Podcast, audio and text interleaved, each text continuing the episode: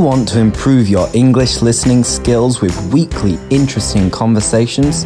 Well, welcome to the Teachify English podcast from Sevilla to the world. Let's go. Hi, everybody, and welcome to the podcast. We are back. It's Shannon and Jonathan. hello. What are we talking about today, John? Well, today we're talking about quite a serious topic, Ooh. a serious social issue that is important in many, many countries. Well, I, would, I dare say all countries drugs. Drugs. That's right, the drugs. All right. So, what I learned this week about Oh, yeah. drugs Tell me, what did you learn? is that something about drug sentences. Ah. Something about the attitude What's a, toward what's a drug sentence? drug sentence is the penalty that you that you uh, receive um, generally in terms of a jail or a prison sentence prison penalty uh, for doing something illegal Yeah, right. So, like the Okay. time you have to spend in prison or, or a fine you might have to pay. exactly now in terms of uh, drug sentences in spain it's actually quite similar to sentences in australia Okay. for drug trafficking it's obviously quite severe I would hope so. uh-huh. But for drug possession it's not so severe Okay, so if I'm if I'm carrying pot, or or would or more serious, Well, if you're carrying pot, um, generally, um, because it's for personal use, here in Spain, you actually will get a very, very minor penalty, if, if a penalty at all, which is actually even more lenient, even less severe than in Australia. In Australia, if you are caught with even something as soft as pot, pot. Which is uh, the Australian name for marijuana, Uh huh. okay, we say marijuana, hashish, pot, Yeah. uh, then in Australia you would you would receive uh, a Probably a penalty, fine, a no? fine, Yeah. a quite a quite a, a high fine. Yeah. Whereas here in, in Spain, generally, uh, because it is for personal use, you won't receive a fine. You'll be okay. You'll be okay. Okay, but what if I'm carrying something more serious like coke, Yeah, coke, cocaine? street name for cocaine. well, if you're carrying cocaine here in, in Spain, if it's less than one kilo, Uh-huh. less than one kilogram of, of cocaine, the pri- the average prison sentence is less than two years. Oh, that's okay. That's actually quite light, considering cocaine is quite a, a strong, a heavy drug, Serious drug. a serious drug, a hard drug, Yeah, you might say. But uh, whereas in Australia, for uh, what we say a hard drug, it's probably a little bit more serious, a little bit more severe. Yeah. Okay. Okay. So yeah. So two years, not too bad if you wanted to carry around coke. Good to know. Good to know those Yeah. things. Just, all right. Just be aware, listeners. Okay. You don't want to spend too much time in jail, in prison. Less than one kilogram. Less than one kilogram. Or not, pot. Not that I'm advising you to have any on you at all. Do not carry any. But if you were going to carry some, make sure put it on the scales. Less check. than one kilogram. Yeah. Make sure you check. Less check than one kilogram. Check the coke before you leave the house. That's right. That's what people need to know. So, what have we been talking about in classes this week? So, as we've said about the topics of the topic of drugs. So, the first one was uh, the question: Should we legalize drugs? Ooh, there was. Uh, we looked at a video, didn't we, about uh, decriminalization of drugs in Portugal. Exactly. So, there was a video that we saw that compared the um, the approach in the UK towards drugs and the approach, okay, or the method um, to fight drugs in Portugal. Now, what Portugal have done in the last few years is to decriminalize uh, the use of drugs. Okay. So, if you are trafficking drugs, if you are selling drugs, obviously there are still very heavy penalties. But if you are using drugs, you won't get a criminal record Okay. and you won't go to prison. Um, the focus is that they will they have been um, giving resources towards uh, support and information and helping you overcome the problem of drugs rather than a punishment.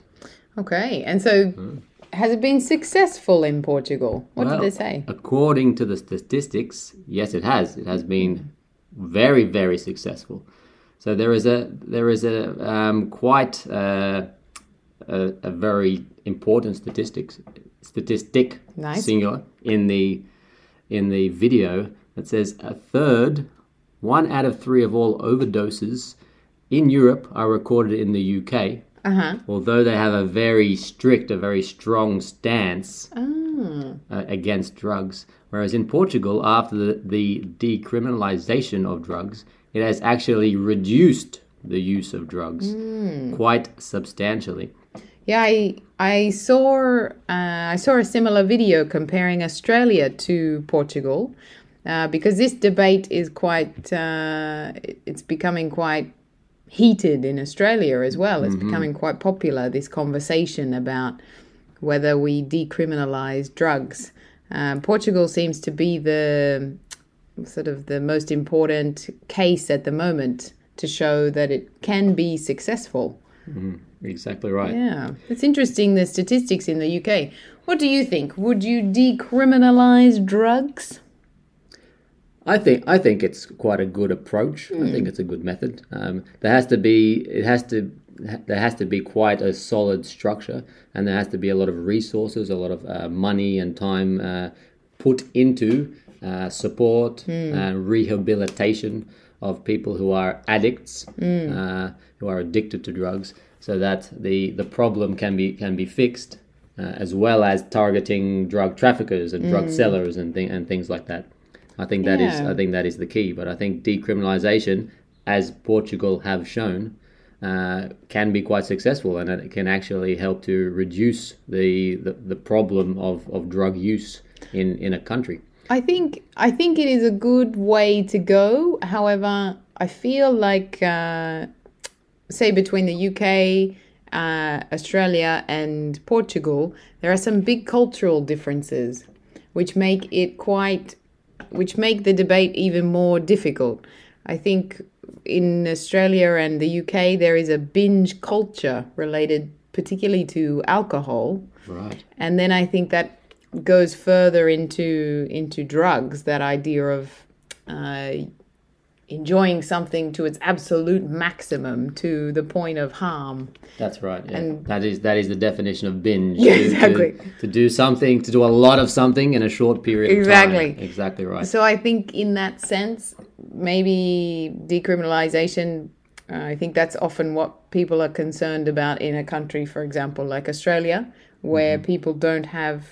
Here in Spain and Portugal, people, I think, of course, people get drunk, but there is a bit more control around. Maybe there was a different attitude generally Yeah. towards drugs and alcohol and, and things like that. So perhaps the system in Europe might not apply or might not be beneficial in, in Hmm. a country like the UK or, or Australia. I think I think we need to start moving towards it, um, and potentially it does, as we've seen in Portugal. Potentially it does uh, really solve the problem. So maybe maybe it's about testing it, going crazy. Just That's try right. it, Giving it a go. giving it a go. That's what Australia is about. Just trying, exactly.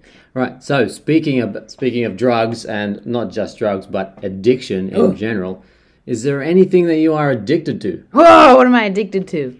Ooh, I would say not really. Uh, is there anything? Well, maybe coffee. Yeah, Yeah. I would probably say I, I might be addicted to coffee. It's something that there is a bit of a need there. There's Yeah. a little bit of an obsession with it.